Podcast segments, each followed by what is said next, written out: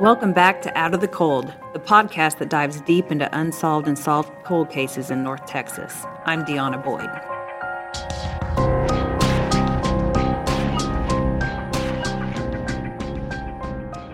So, when I last left you, we were delving into the unsolved murder of Megan Beth Johns. If this is the first you're hearing of Megan's case, stop and go back and listen to episode 13, part one of her case.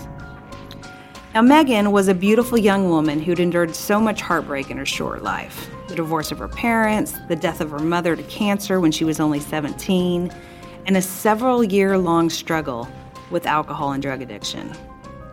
But by October 1994, 29 year old Megan seemed to have her life on track. She'd been clean five years, she had a great job working as a secretary at a brokerage firm, and she spent her weekends doing what she loved best working with troubled children at the Promise House, an emergency shelter in Dallas for homeless and runaway youth. But when she is found murdered, stabbed multiple times inside her Irving apartment on October 5, 1994, Irving police are left wondering whether Megan's past and her continued compassion to help others going through similar struggles could have played a part in her murder. Her friend Joy acknowledges that Megan had many friends from all walks of life and judged no one. She didn't care what you had, what you didn't have. She didn't, you know, she she just didn't care what you were going through. She didn't care if you were sober, if you were if you were if you were used. She didn't care. She loved everybody unconditionally. She really did. She was just she was super at that. But she doesn't think Megan would have let just anybody into her apartment. Visit them at their place, sure, she says, but not let them into hers. Obviously, whoever killed Megan had taken some time searching her apartment afterward. In her bedroom, police found her dresser drawers still open with clothes spilling out onto the ground. Even her bathroom cabinets and drawers had been opened and rifled through. But to their knowledge, only a few items were actually stolen, including a VCR and a piece of jewelry items that investigators theorize could have been sold by Megan's killer for some quick cash to buy drugs. Now, today, if electronics are taken and police can figure out the serial number, they've got online databases where they can just plug in that serial number and figure out if the item's been pawned someplace and where. But back in 1994, no such databases existed for law enforcement. Officers had to hit the streets. So, one of the things I did was I sent out um, assisting detectives and other people that were working pawn shops at the time to check pawns, for, and we did it manually. Every one of them in the city, uh, and, and, at the time, Irving had a lot of pawn shops. We checked a lot of them in Dallas, uh, but we were limited of how far we could go. But we checked them periodically for this VCR, which never turned up. Another item initially believed missing from the apartment was Megan's set of keys. Now, Megan's car had still been outside the apartment complex. But remember, her front door was locked when apartment management conducted a welfare check. Had Megan's killer taken the keys and locked the door behind him when he left the apartment? So, when Rowan joins the investigation a couple days after Megan's murder, he quickly learns that in fact the keys were not missing. Rowan had previously been a narcotics investigator, and from those days, he knew that a lot of people who use drugs tend to hide their drugs or valuables in either the refrigerator or the freezer. So he starts looking through Megan's refrigerator. So I'm going through a refrigerator, and I found her lunch in the refrigerator. Made me think, well, she made her lunch before the night before, before all this happened. Well, I looked in the sack, and there's her keys. So she put her keys in the sack so she wouldn't forget her lunch. So that then now makes me think, okay, now there's got to be another set of keys. So Detective Rowan starts to zero in on apartment complex employees. He's worked with management to get a list of all maintenance workers that would have had access to keys to unlock Megan's apartment. One in particular stood out. One of the maintenance guys had been in her apartment a couple times. And he was a young guy, and he had a little bit of a past. So I looked at him pretty hard. Now, things weren't looking good for this employee. First, he hadn't returned Megan's key after his last visit to do some work inside her apartment, in the manner that keys were normally returned at the complex. Second, investigators would actually find his fingerprint inside Megan's apartment, When the crime scene guys originally found that print, they thought that, okay, we found the guy, this guy. I mean, he's, he works here, he has access. And But when I started looking at the print itself, uh, even though he was still a suspect at the time, I learned that it was not it was not a transfer print, latent print that you lifted. It was a print that was embedded in paint that when he would painted the place. Still, Rowan sought to have the maintenance man polygraphed by Eric Holden, a man just as well known among law enforcement agencies for his interrogation skills as for his polygraphs. I remember taking him there, and he didn't. This kid didn't hesitate, and uh, he took the polygraph and passed it. I checked. I printed him checked him against that palm print that I found. Didn't match. To, at that point, with the technologies we had back in the mid '90s, I was able to clear him as a suspect. Now, back in 1994, there wasn't much police could do with that partial palm print, other than compare it to potential suspects. Back then, AFIS, the Automated Fingerprint Identification System, only accepted fingerprints for comparison with other unknown and known prints in the database. Palm prints wouldn't be included in AFIS until seven years later. I was fingerprinting and palm printing every person I came into contact with, even the dad.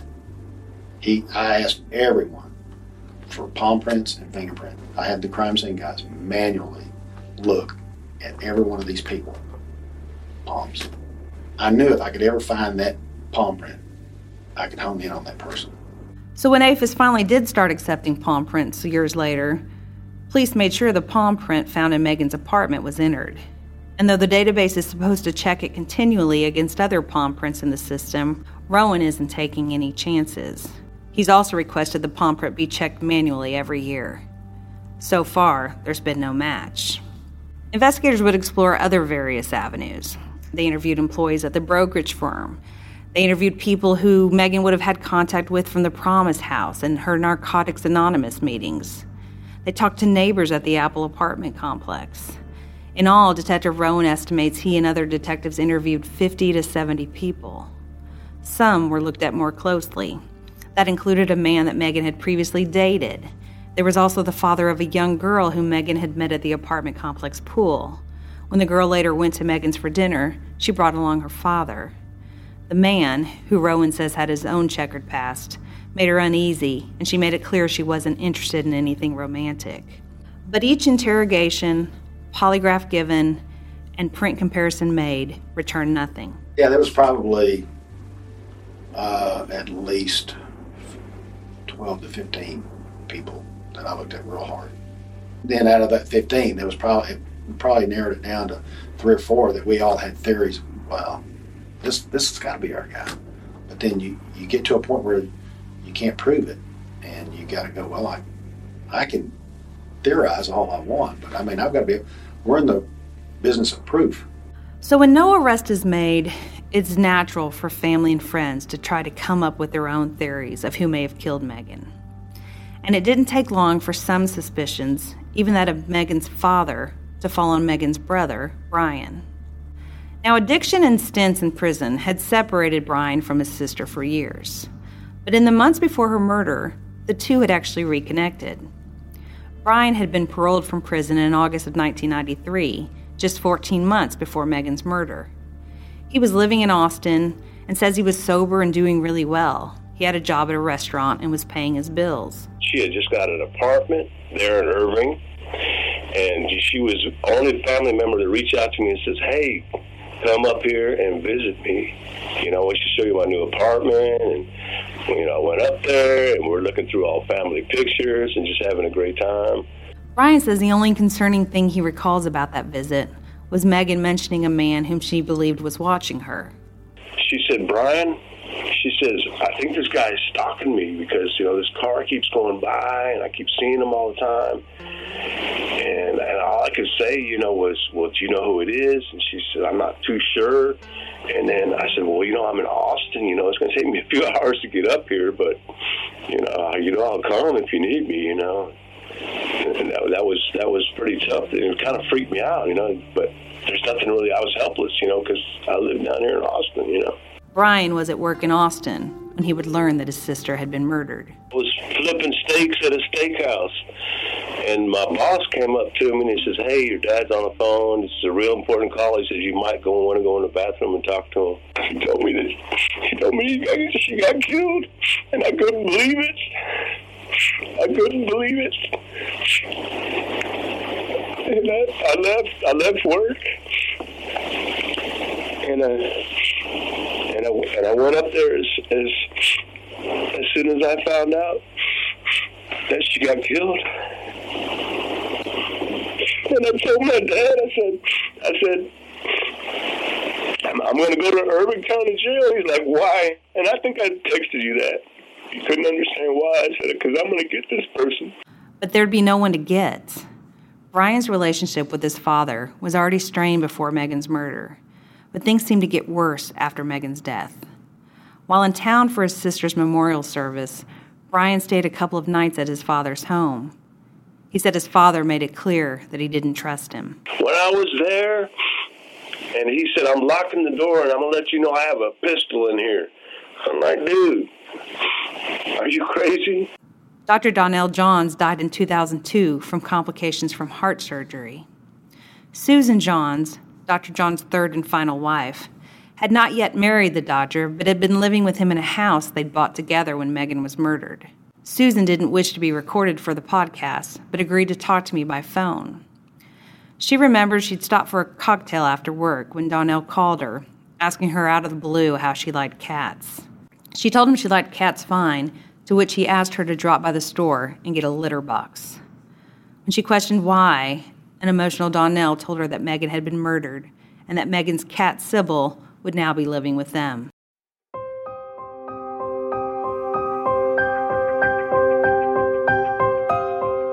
Susan said Megan's death left Donnell, or Donnie Boy as she called him, devastated. When he'd heard from someone that police were questioning Megan's former boyfriend, she said he confronted the man in the parking lot of the police station. Brian says his dad had reportedly assaulted the former boyfriend. Susan recalls being told that Donnell had simply leapt at the former boyfriend and tried to land a punch, but failed. She says Donnell was out of his mind after Megan's death, looking for somebody to blame. That his suspicions would fall on his own son is true, Susan says. Susan said her husband had previously told her stories about Brian being violent in his youth. Brian disputes he was ever violent and says it was his father who was the abusive one. Whatever the case, Susan remembers Brian visiting their home for the memorial. She said Donnell was so afraid of his son that he barred the bedroom door so that Brian couldn't enter while they slept. Rowan said more than one person pointed the finger at Brian as a possible suspect, and that he was brought in for questioning. Brian says he took it so personally that anyone would even suspect him. He said he loves Megan and he would never harm her, and he feels like his dad, police, and others who suspected his involvement were simply holding his past against him. My sister, I wouldn't kill my sister. What are y'all, y'all crazy? Y'all think I killed my sister? Y'all out of your mind. Brian thinks some people were also suspicious of him because Megan had listed him among three beneficiaries on a life insurance policy she had through work. The life insurance policy was for $21,750 to be split three ways between Brian, Brian's son Kevin, and Bridget, Megan's little half sister. Brian says he remembers Megan telling him about the policy and how he just laughed it off. When she told me this, I was like, girl, you're going to live longer than I am. That people would think he'd kill his sister for $7,000 is unbelievable to Brian. When I got that money, you know, my dad said he needed money for the headstone. I sent him twenty five hundred dollar check. You know, whatever. We need more money. I'll give it all to you. I don't. I don't care about that money.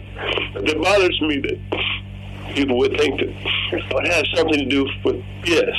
So, Irving police had obtained records from Austin trying to pinpoint Brian's whereabouts around the time of Megan's murder. They compared his palm print to that left behind in blood, and Rowan again sought the interrogation and polygraph skills of Eric Holden. He says Brian passed the polygraph, and nothing connected him to the crime scene. I'm, I'm sure I made him pretty mad because I probably went at him pretty hard at the time. I explained to him I'm trying to eliminate people so I can move move on. So he cooperated, uh, and I was able, I think, to eliminate him. Despite this, Megan's father and some others apparently were not convinced. When I asked Susan why Donnell was so convinced that Brian was involved, she said it stemmed from his last conversation with his daughter. Donnell had been the last one to talk by phone to Megan on the night before she was found murdered. Susan remembers that she and Donnell were in bed watching Jurassic Park, which had just come out on TV for the first time, when Megan called that night. Susan says she was a little annoyed because she really wanted to watch the movie, and back then you couldn't pause it, and she kept elbowing Donnell to hurry up. She says it had been a short conversation, and that Megan had told her father that she was waiting for someone, but was elusive about just who she was meeting. They ended the conversation with exchangings of I love yous. So Donnell apparently came to believe that it might have been Brian that Megan was waiting for. Susan says he had apparently previously made it clear to Megan that he didn't think she should have any contact with her brother. But after Brian began doing better, Megan had given her brother another chance. If she'd been meeting with him, it's likely not something she would have wanted to share with her father, Susan said. So desperate to learn the truth, Donnell hired a private investigator to look into Megan's death. Obsessed is how Susan described him. He kept a large framed photograph of Megan on his fireplace mantel. He talked about her often. And Susan still remembers how he'd sometimes walk out on a hill on their large property and just howl with pain. Rowan would talk frequently to Megan's dad. Her and her dad didn't have the best of a relationship, but he loved Megan. I mean, it was obvious. And I wanted to solve this case so bad for him. I mean, of course, you want to solve them all, but I wanted to because it, it, just it was one of those things that you just wanted to do it for him, and because uh, he was so nice. He said Donnell even asked him once if a friend he had with the FBI could take a look at the case. Rowan was happy to comply. After getting permission from the chief, Rowan met with the FBI employee for a few days, going over the case and everything that had been done. He said the Fed later assured Dr. Johns that all that could be done had been done. Not that Dr. Johns ever was questioning anything. He just, it, it was kind of giving him a second opinion, which I don't blame him at all. And that's why I was all for it. If FBI, I didn't care who, uh, who cleared it. I, to this day, I don't care who clears it, as long as it gets cleared. When he died in 2002, Dr. Johns still carried around the detective's phone number in his lab coat. So, with Megan's parents both dead, it could have been really easy for her case just to go by the wayside.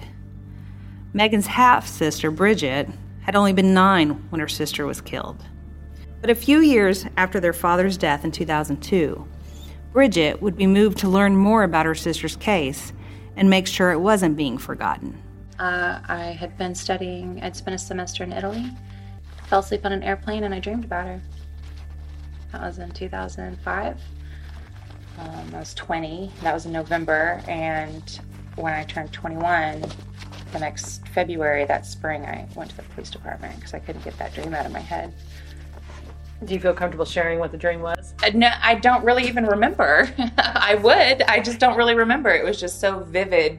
And that was something completely so far out of my mind that popped up. And, um, I just I felt compelled, I guess. You know, and and that's that's really when I started to get angry about this, you know, thinking, my goodness, someone out there is walking around who has done this horrible thing to this beautiful person and no one is being held accountable for this. Bridget's meeting with the Irving police in 2006 would be eye opening. I didn't call before. I just waltzed in there with my driver's license. Here's my last name. I'm 21. Is the detective here? Because I'm blood, y'all. You know, kind of thing. Um, and when I don't know if he was busy, but as soon as he heard who I was and what I was there for, he, he you know let me come up to his office.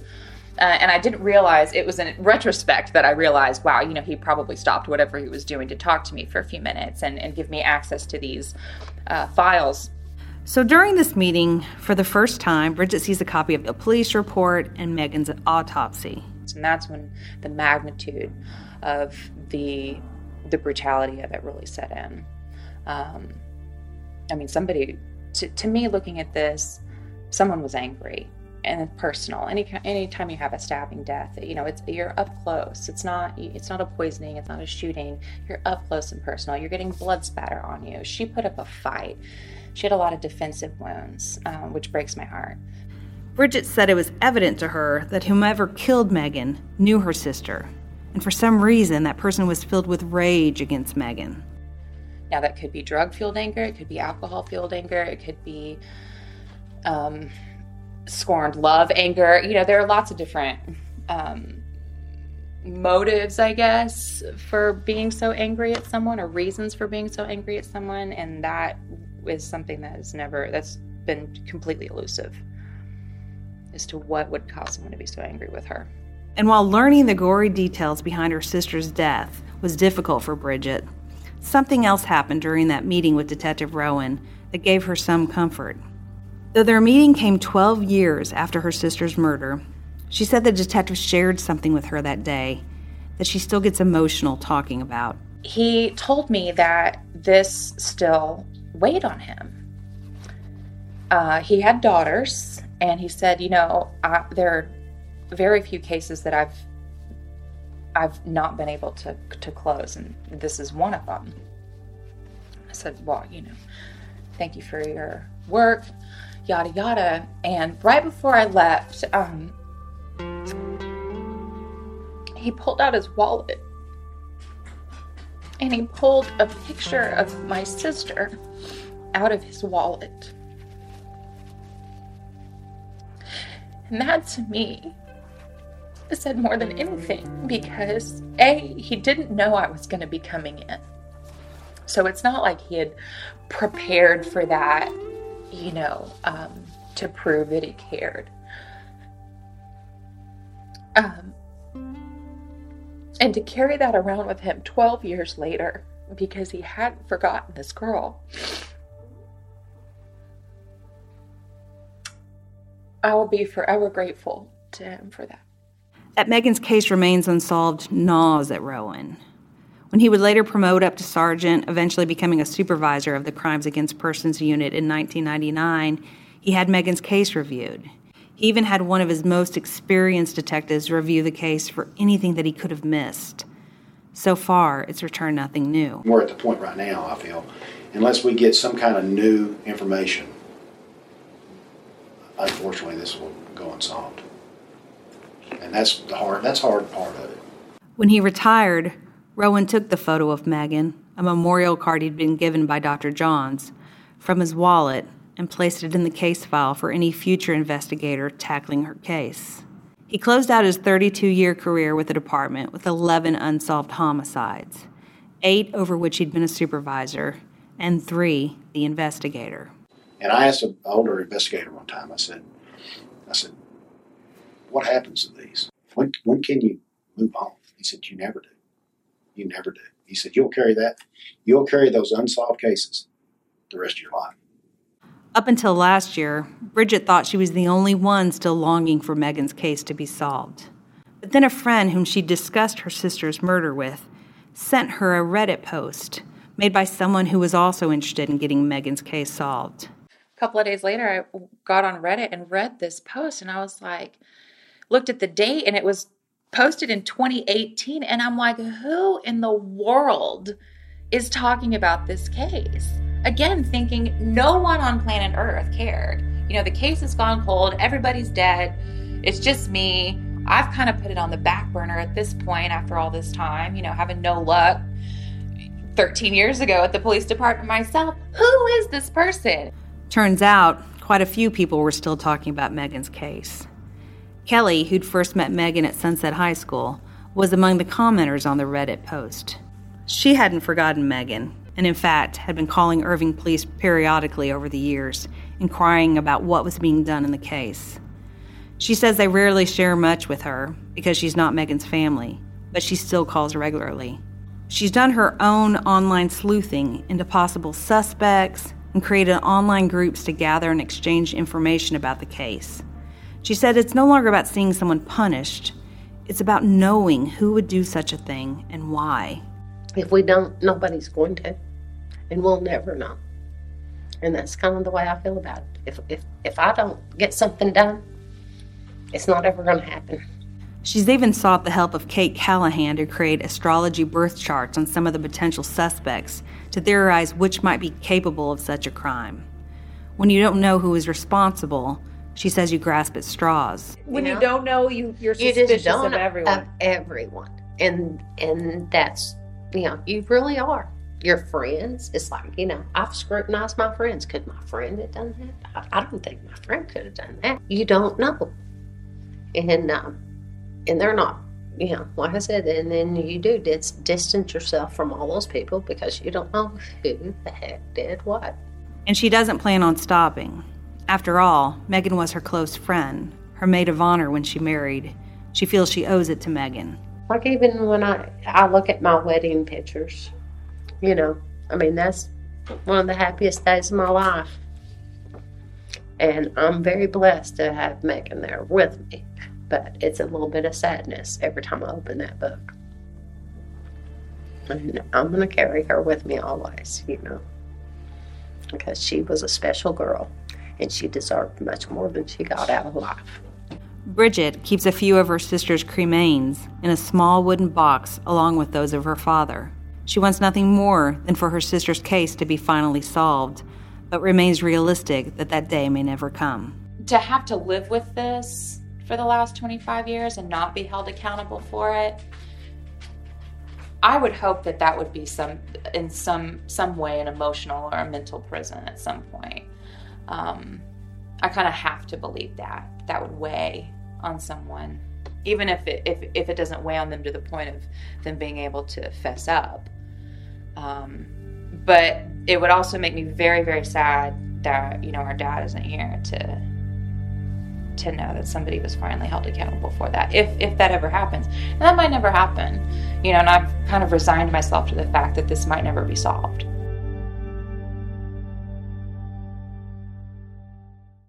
If you have any information about the murder of Megan Beth Johns, call Irving Police at 972 273 1010 and reference case number 94 48943.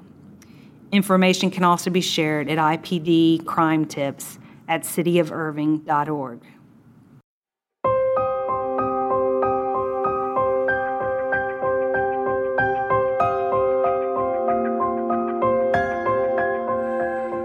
Thanks for listening.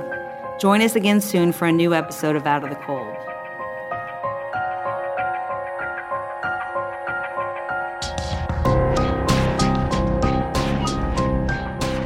Out of the Cold is produced by Steve Wilson, edited by Steve Kaufman, and written and narrated by me, Deanna Boyd.